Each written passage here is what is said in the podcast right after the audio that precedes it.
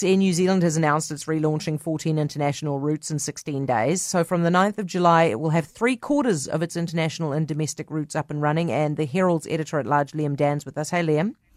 G'day, Heather. That sounds, that sounds quite ambitious, doesn't it?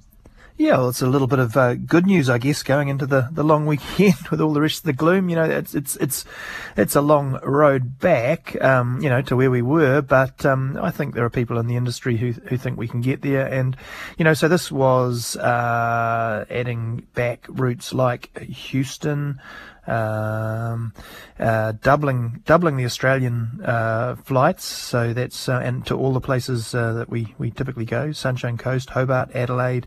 Um, so doubling up there. Um, Honolulu, when Tahiti. was the last time you went to Hobart? It's just well, look. I don't want to offend anybody. It seems a little bit like New Zealand over there. It just It does, doesn't it? I mean, that's exactly right. It, it worse. It sounds it sounds like the west coast of New Zealand. Oh well, you know, it's it's beautiful scenery, I'm sure, and lots lots to love about it. It's just um, not very exotic. I'm looking forward to uh, getting to some more um, uh, distant and exotic places, hopefully uh, at some point. Um, yeah, so look, you know, th- this is pretty positive. I guess you know that is part of the problem. Is is you know, is this going to a sign that tourism's going to come and save our economy, or, or are we all going to take off and um, it all, all balances out? So, um, hopeful though, you know that, that that that tourism can come back and start to be positive as we sort of go through this uh, really next tough bit of the cycle, I guess. Do you think tourism can stop a recession here, or are we pinning too much hope on that?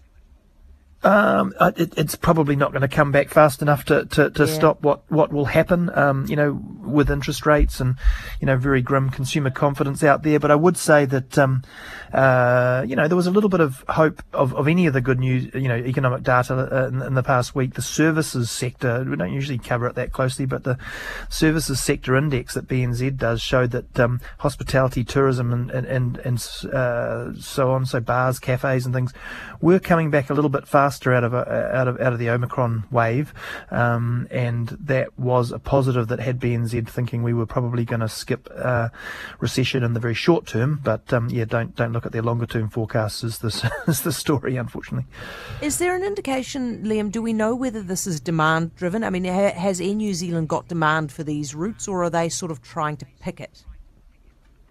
Um, well, a bit of both, I imagine. Uh, they, have to try and pick it. They have to be very uh, clever and deft and nimble, and, and probably um, ad- adapt if, um, if if routes don't take off. But um, you know, they, they do a lot of research. There will be will be demand, especially Australia.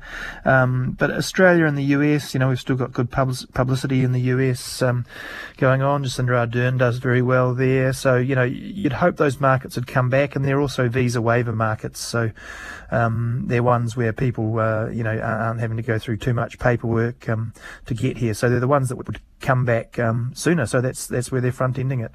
Good on you. Hey, Liam, thanks very much. Liam Dann.